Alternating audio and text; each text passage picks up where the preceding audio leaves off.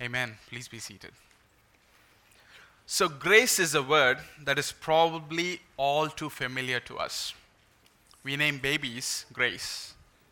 Employees can try not to be late at work to be there in to be in their boss's good graces. We refer to an elegant woman as full of grace, or those famous figures who have fallen from grace. Well, in our case, we call our church Grace Church. What does the word grace even mean then? Does it refer to the clothing and style, and may it be used for beauty and elegance? Is it to be thought highly of, to be thought well of, as to maintain one's good favor, as in to live in a court of state of grace? Or is it a kind of grace as a prayer to say grace? Though the word may seem very common to us, sometimes the meaning is actually lost. To many of our cultures around us, grace is a uniquely Christian idea. So, the Buddhist Eightfold Path or the Hindu doctrine of karma, the Jewish Pharisees with their Torah, and the Muslim code of law all offer a way of life by which we merit and by which we receive approval through our own efforts. Only Christianity is uniquely marked and defined by grace. But, friends, what is it? Why do we actually need it? Where do we find it? And what comfort is there in it? Well, that's what I want us to be thinking this morning as we turn in our study of the New Testament book of Titus. Let me invite you to turn with me now to Titus chapter 2, and we'll be focusing on verses 11 to 14. Now, for the context, as you're turning to Titus chapter 2, verses 11 to 14, let me give this briefly. This is a letter written to the early Christians in the early days of Christianity, where the gospel came to the morally decadent island of Crete. This is a Mediterranean island where the gospel began to take root. But it appears the Cretan culture was influencing the church, so to speak, more than the church influencing the Cretan culture we learn that there are all these false teachers in the church in chapter 1, verse 16, where they say, Paul says, they profess to know God, but they deny Him by their works. They are detestable, disobedient, unfit for any good work. Those who profess to know God do lip service to God, but they deny Him. Paul says, by their works. So Paul says to Titus in chapter 2, verse 6, be a model of good works and we see that even in chapter verse 7. And he is supposed to teach various pockets of the people in the congregation. He is supposed to teach to the older men and younger men, younger men and younger women, and so forth. He is to teach them what a life of good works looks like. We see that in chapter 2, verse 10. So that in everything that they may adorn the doctrine of God our Savior. You see, Titus' opponents have separated beliefs from behavior. They had separated doctrine from duty. They have separated faith from life. Yet, Paul is helping us to know that belief and behavior in a Christian life are inseparable. You cannot draw a line between them. One pastor says, Good works by us are always a product of God's work in us goods work by us are always a product of God's work in us. So let us look at Titus chapter 2, verses 1 to 14, as I read this text in our context. Titus 2, chapter 2, Ch- Titus chapter 2, verse 1. But as for you, teach what accords with sound doctrine. Old men are to be sober minded, dignified, self controlled, sound in faith, in love, and in steadfastness. Older women likewise are to be reverent in behavior, not slanderers or slaves to much wine. They are to teach what is good, and so train the young women to love their husbands and children, to be self controlled, pure, working at home, kind and submissive to their own husbands, that the word of God may not be reviled. Likewise, urge the younger men to be self controlled. Show yourself in all respects to be a model of good works and in your teaching show integrity, dignity, and sound speech that cannot be condemned, so that an opponent may be put to shame, have nothing evil to say about us, having nothing, to, nothing evil to say about us. Bondservants are to be submissive to their own masters in everything. They are to be well pleasing, not argumentative, not pilfering, but showing all good faith, so that in everything they may adorn the doctrine of God our Savior. Verse 11 For the grace of God has appeared, bringing salvation for all people, training us to renounce ungodliness and worldly passions, and to live self controlled, upright, and godly lives in this present age, waiting for our blessed hope the appearing of the glory of our great God and Savior Jesus Christ, who gave himself for us to redeem us from all lawlessness and to purify for himself a people for his own possession who are zealous for good works. Declare these things, exhort and rebuke with all authority. Let no one disregard you. Amen. Let us come to our Lord in prayer. Father, we praise you for by grace we have been saved, and your grace trains us to renounce ungodliness and worldly passions and to live a life that is honoring in your sight. So we pray that, Lord, that we would understand this grace well. We would see what it means to live by faith, trusting in your saving grace. Help us, Father, to understand this. Give us grace to articulate this and apply it to our own lives, in every area of our lives. For your glory alone, we ask these things. In Jesus' name we pray. Amen. So now, as you see how we, we, uh, we, we'll just spend some time looking at this section, Paul starts by saying, Teach what accords sound doctrine in verse 1. And then he closes by saying, Declare these things. Now, the word the ESV translates as declare is the same word that opened the section earlier. It's the word to teach. And so, in two, chapter 2, verse 1 to 15, inform the unit bookended by this idea of what is to be taught. And Titus is to teach how we are to live in chapter 2, verses 1 to 10, because of how Christ, of how Christ has lived for us. To chapter 2, verses 11 to 15. So we see here the word in verse 11, for. Verse 11, verse 11 to 14 provide the grounds, the reason for all the commandments that come in chapter 2, verses 1 to 10. Normally, if you are familiar with Paul's writings, he begins with the indicatives of the gospel, right? All the things that God has done in Christ, and only then he does move to the imperatives of how we are to live for Christ. But notice here, Paul is flipping that order. He gives all the imperatives in verses 1 to 10, and then he follows up with the indicative. Because, brothers and sisters, the point here is not the order, the critical thing is the relationship between the two. Does God work in us because we first worked for Him? Or are our works simply the overflow of the finished work of Christ? And the relationship between God's work and between our works, friends, is what grace is all about. This section in verses 11 to 14 is all one paragraph in Greek. That is where we will spend our time today.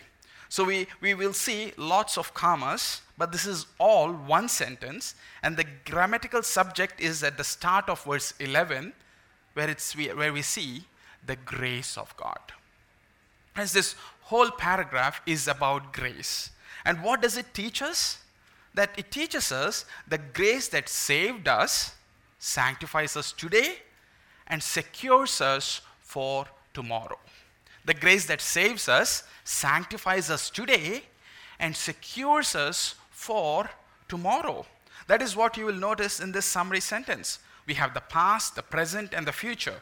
Grace that saved, past, grace that sanctifies, present, and grace that secures our future. Paul highlights this past, present, and end when we refers to the two appearings here. We see two kinds of appearings. So we see that in verse 12, he will turn to the godly lives that we are to live in this present age, which he goes on to say is to be marked by good works. And then in verse 13, he lifts our eyes to the appearance of the glory of our great God and Savior Jesus Christ, this appearance is he's talking about the second coming of Jesus Christ, which is going to happen in the future. So if you notice this small sentence, or this long sentence, what you will see is that Paul is going back and forth here. He's going, he's looking at past, he's looking at the present, and he's also looking at the future. So, what I want to do is that I want to separate this text in a thematical manner rather than uh, verse by verse. And it will, we will look at the two appearances as we walk through this text thematically. And, the, and what my hope is that by understanding that, we will understand what Christianity is. If you, if you are here and you are not a Christian, and if you listen carefully, this is the central summary or the core message as Christians on what we believe from beginning to our end. So, if you are taking points or notes, the first point is the grace of God comes in a person.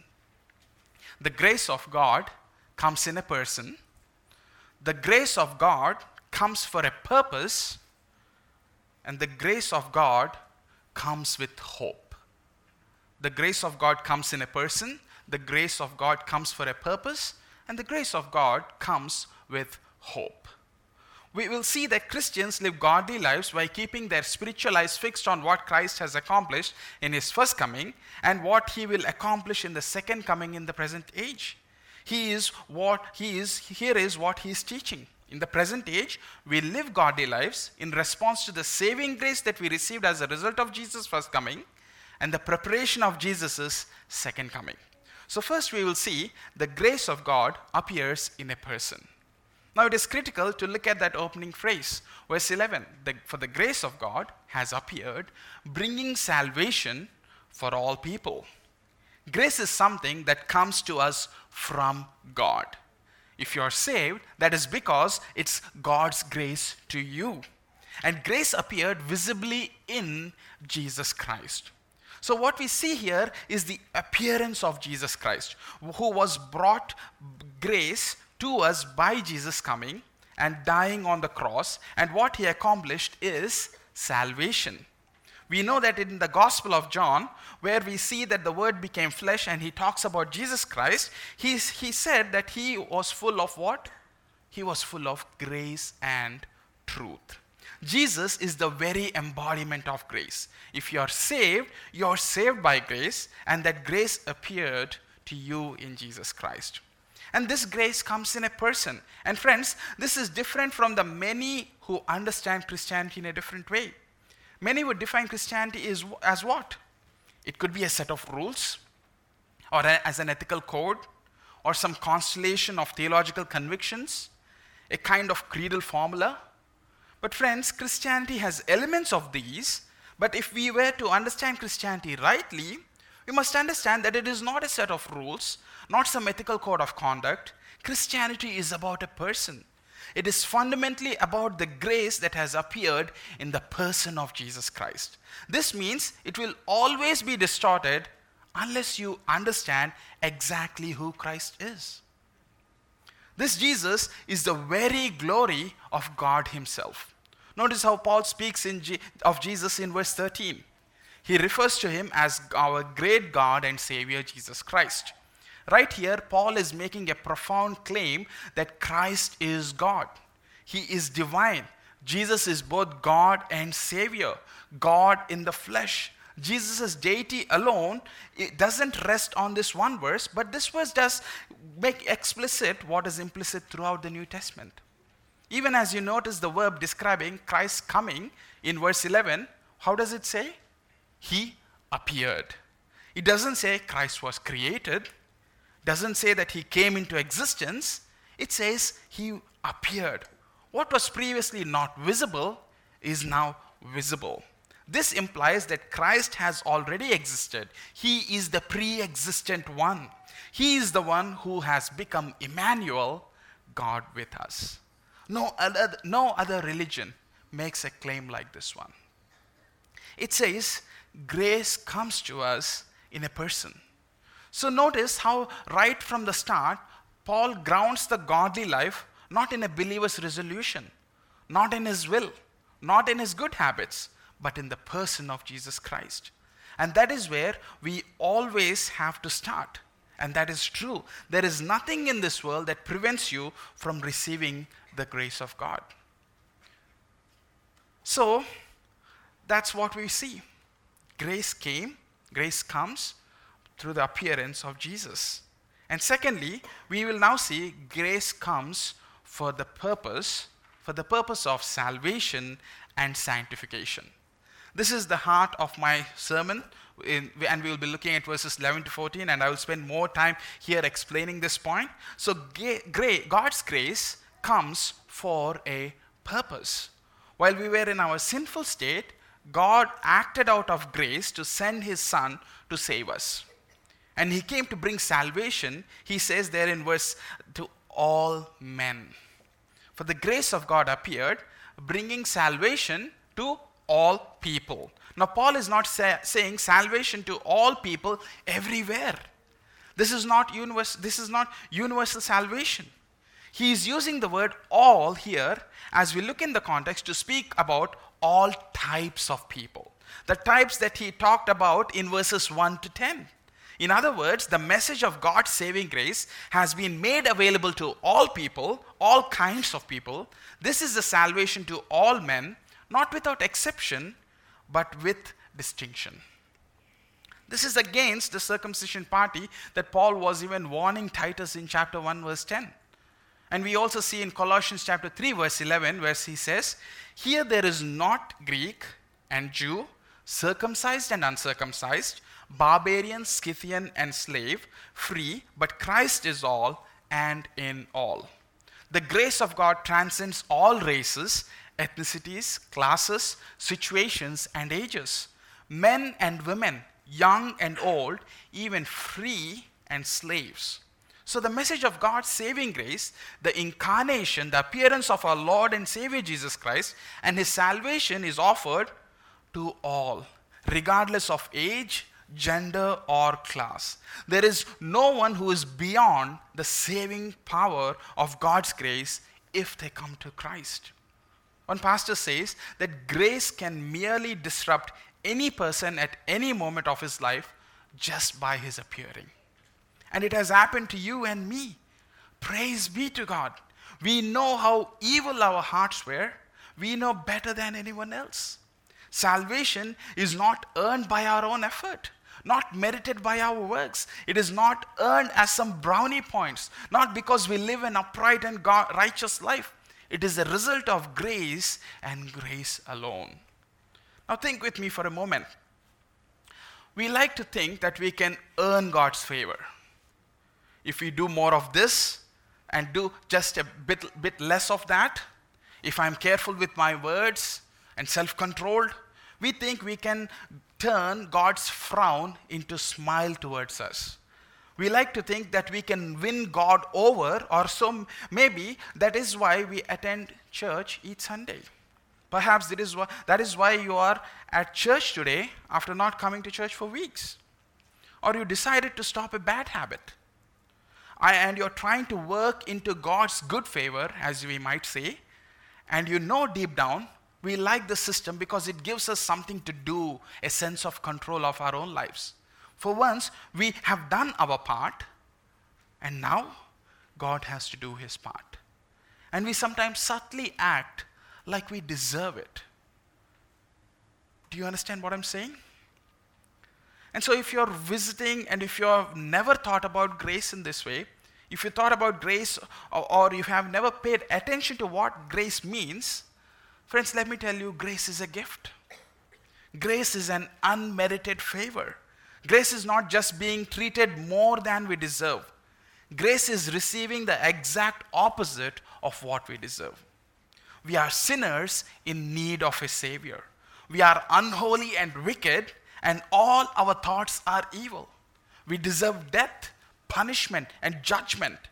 But God in Christ appears for us so that we find grace in Jesus, the one who died on the cross for sinners, the one who died and was raised on the third day so that we receive forgiveness. We see that even in verse 14. If you look at verse 14, it says, Who gave himself for us to redeem us.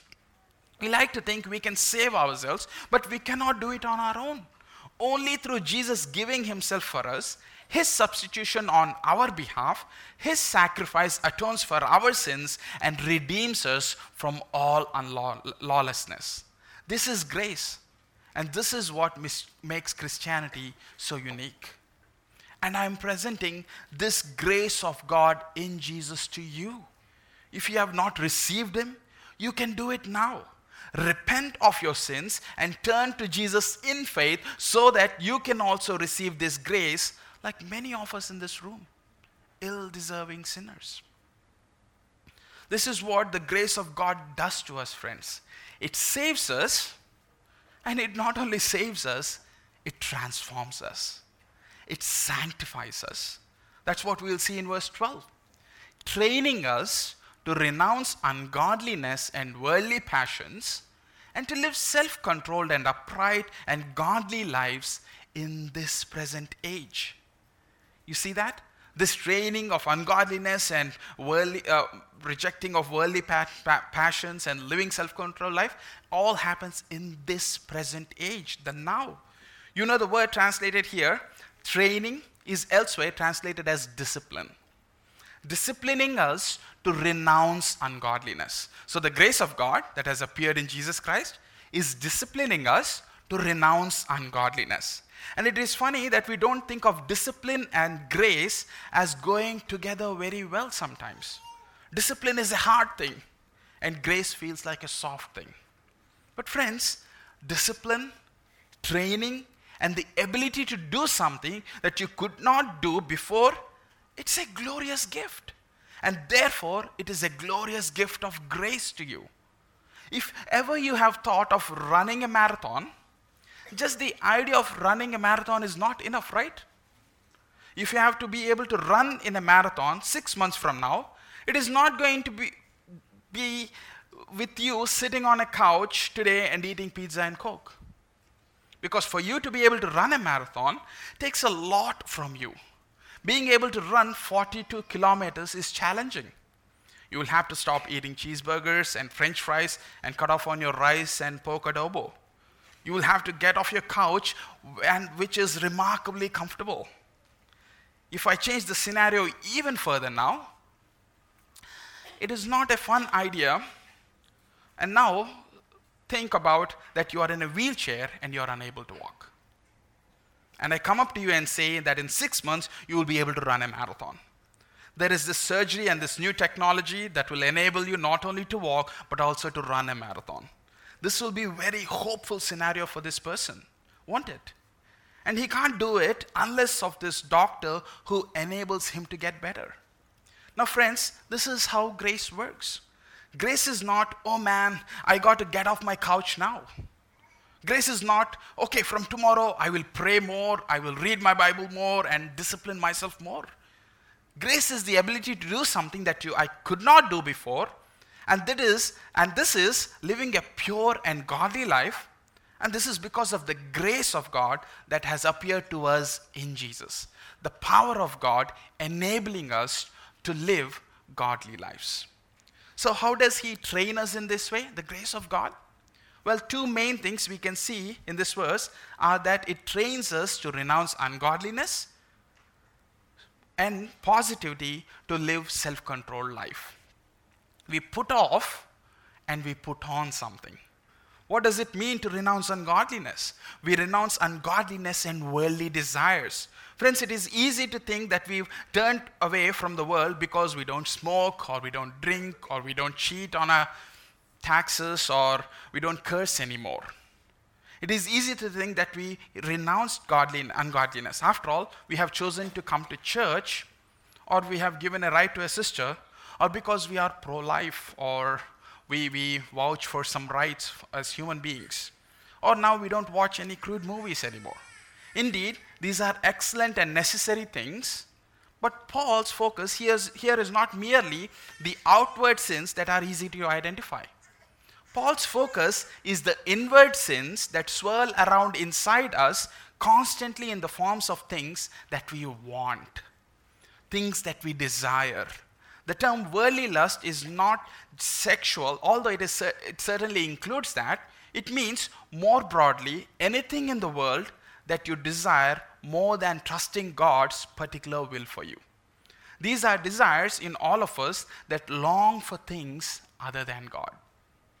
Here is the best gauge that I can give for you, knowing if a desire that you have is a worldly desire or a godly desire. Ask this one question Does God want the same thing for you? God's heart desires the same things or in the same way. We often wish for peace and quiet around the house after a long day of work. But does God's heart desire the way our hearts desire it? Desire it? I want, I want quiet kids and be able to check my newsfeed. God's desire is that I would glorify Him in a life of self sacrifice, which includes tolerating a house that is not quiet and trusting in God in the midst of that. So let me ask you what desires are in your heart that would never be in the heart of God? Maybe they are sexual desires. Perhaps they are desires for more prestige or wealth than God has given you. They, are, they may be desires of greater respect, greater pleasure.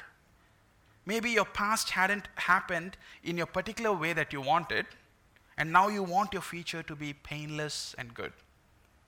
These desires can capture our hearts so strongly that they become our primary life motivation. What are your thoughts filled with when you wake up this morning? These things trick you, dupe you, and get us into seeking sinful ways around God. Now, think of this example. How many of you here start your day or let your whole day pass by without even turning to God in prayer or reading of God's word? But you're doing all necessary and moral upright things. Like you're getting ready to work. Nothing wrong, sinful. Traveling to work, making a meal for the kids. If you're a student, you're studying for exams, giving a ride for a member, all valid reasons, aren't they? You're planning for a youth meeting, busy with work. But is God in that picture? And even if you can't think of any, let me assure you, it is not because they are not there. Ask God to show to you, not because I want you to be miserable, but because you're going to renounce ungodliness. You need to know what they are. So be self reflective before the word in this regard. Know what your heart in this regard is drawn towards, and you'll be able to seek Christ in a greater way. This is Paul writing to the whole church. So it applies to us as well. And then the grace also enables us to live self controlled life. Here we see self controlled, upright, and godly lives in the present age. Self control is the ability to deny passions and lusts that un- unbelievers don't have. Uprightness is righteousness. Godliness is being like God in a way that you function in a way you want and what you say and how you act. And all of this happens in this present age. So, this is a promise, friends. We need to let it bear in our hearts. Paul wrote this to Titus, who is an island with seriously wicked people. He even quotes one of their own poets who say that they are lazy gluttons and terrible people, but the grace of God appeared he will change those who are His. This is the grace that sanctifies us. So, friends, we don't have to live defeated lives because the grace has appeared to us in Jesus Christ. The grace of God, God trains us for godliness for every age. It is true in the first century and even today in the modern day metropolitan country like UAE, the grace of God enables us to denounce ungodliness and worldly passions. So, the grace helps us to deny ungodliness and to abstain from the passions of the flesh, which, were, were, which war against our souls.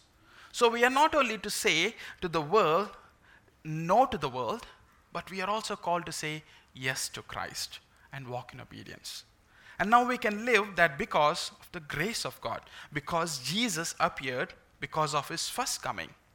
There are a lot of things that we can look at that which will help us in our desire to be obedient to God by looking at the first coming of Jesus Christ.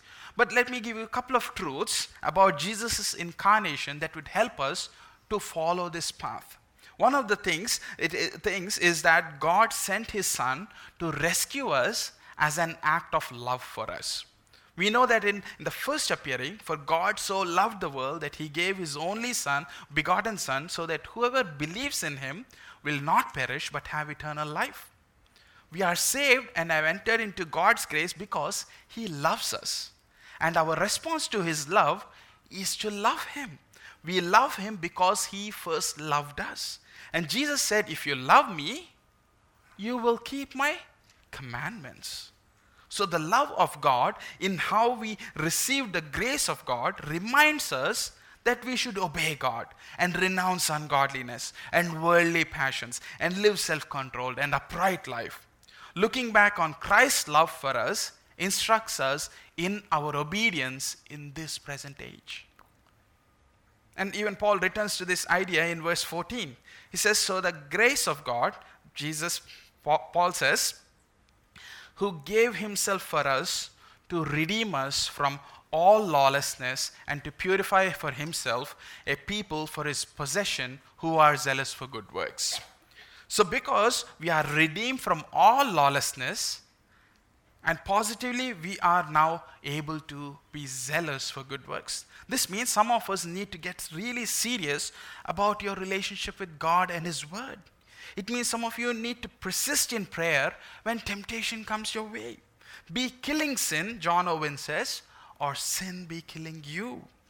We need one another individually speaking into our lives, sharing our cares and burdens, and being instructed and instructing one another.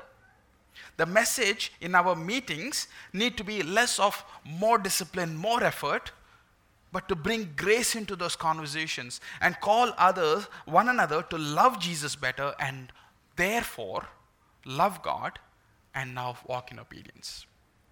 God's grace in giving Jesus himself for on the cross, which we see in verse 11, is to pay as penalty for our sins.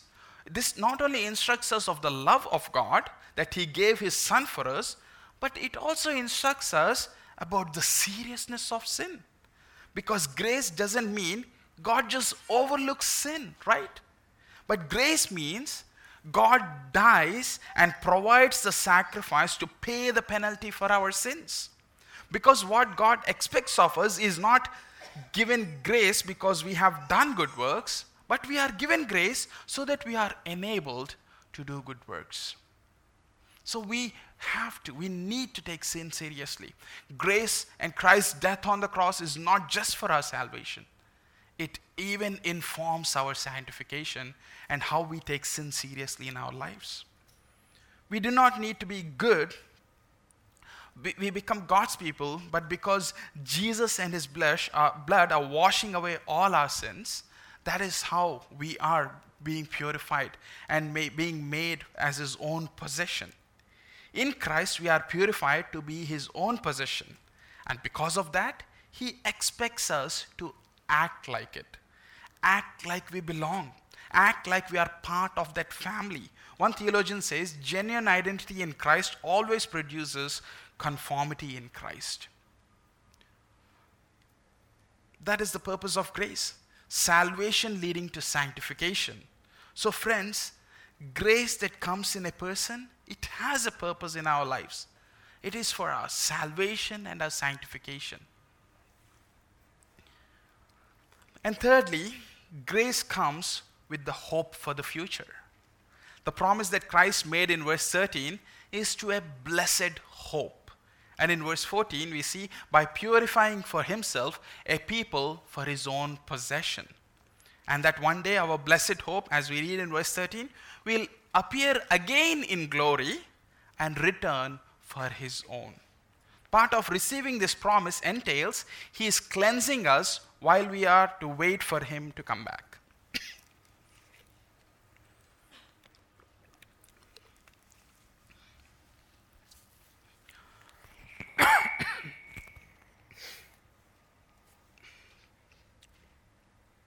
We tend to think salvation is all about us, and this is what we get.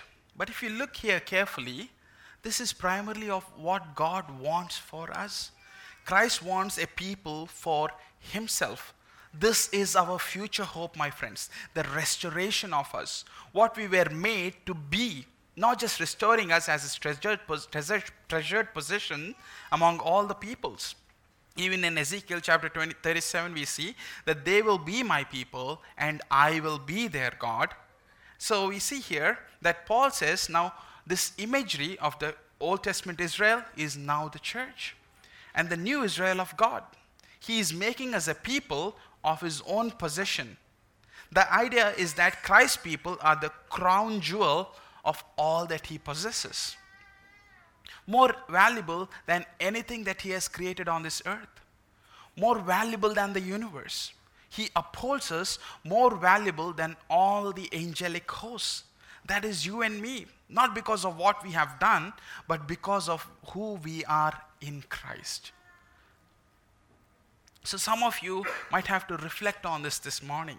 You're feeling low and you're feeling forgotten and you're feeling hopeless and you're feeling this Christian life, is it worth it?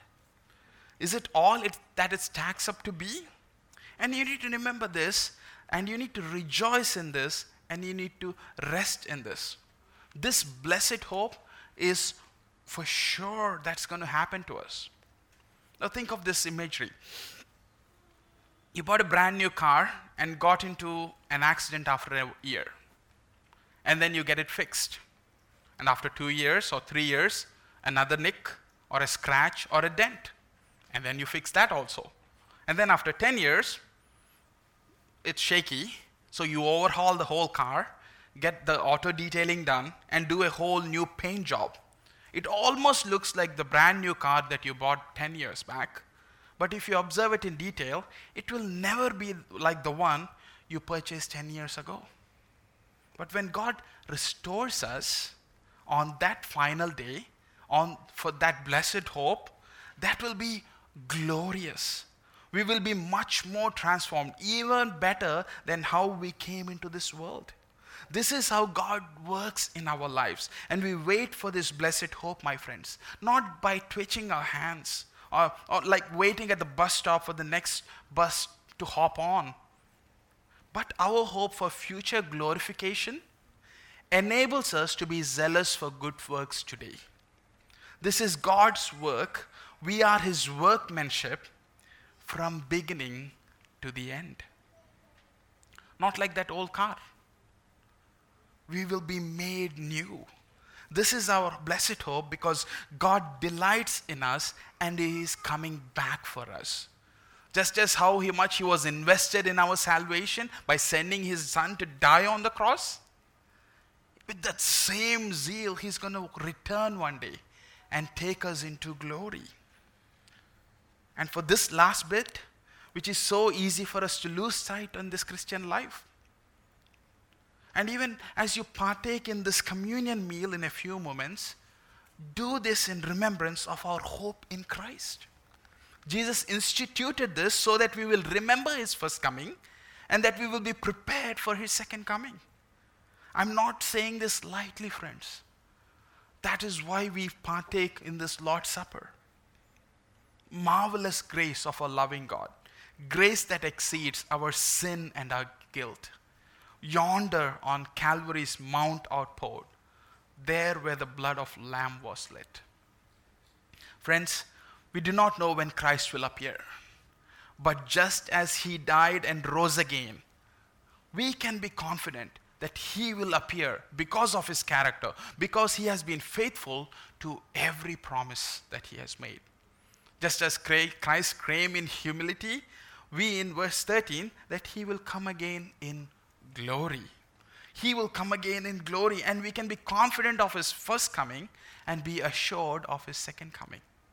We can take those promises, so to speak, and invest in them. This is not blind faith. The one who came as lamb, friends, will return as a lion. Your Savior is coming for you, and He has already fixed the date. Every day it draws closer, draws near. Christ is coming for you. And that is the promise of His grace. In his book, The Cost of Discipleship, Dietrich Bonhoeffer writes this, and I quote, and I'll close this with quote. Cheap grace is the preaching of forgiveness without requiring repentance, baptism without church discipline, communion without confession, absolution without personal confession. Cheap grace is grace without discipleship, grace without the cross, grace without Jesus Christ living and incarnate. Costly grace is the treasure hidden in the field. For the sake of it, a man will go and sell all that he has. It is a pearl of great price to buy, which the merchant will sell all his goods.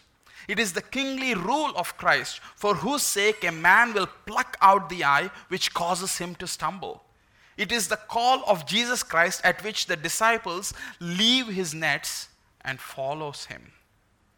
Costly grace is the gospel which must be sought again and again, the gift must, which must be asked for, the door at which we must knock. Such grace is costly because it calls us to follow, and it is grace because it calls us to follow Jesus Christ. It is costly because it cost a man his life, and it is grace because it gives a man the only true life. It is costly because it condemns sin, and grace because it justifies the sinner. Above all, it is costly because it is cost the, it is cost God the life of his son. Yea, were bought at a price. And what has cost God, much cannot be cheap for us. Above all, it is grace because God did not reckon his son too dear to price too dear a price to pay for our life, but delivered him for us. Costly grace is the incarnation of God. Let us pray.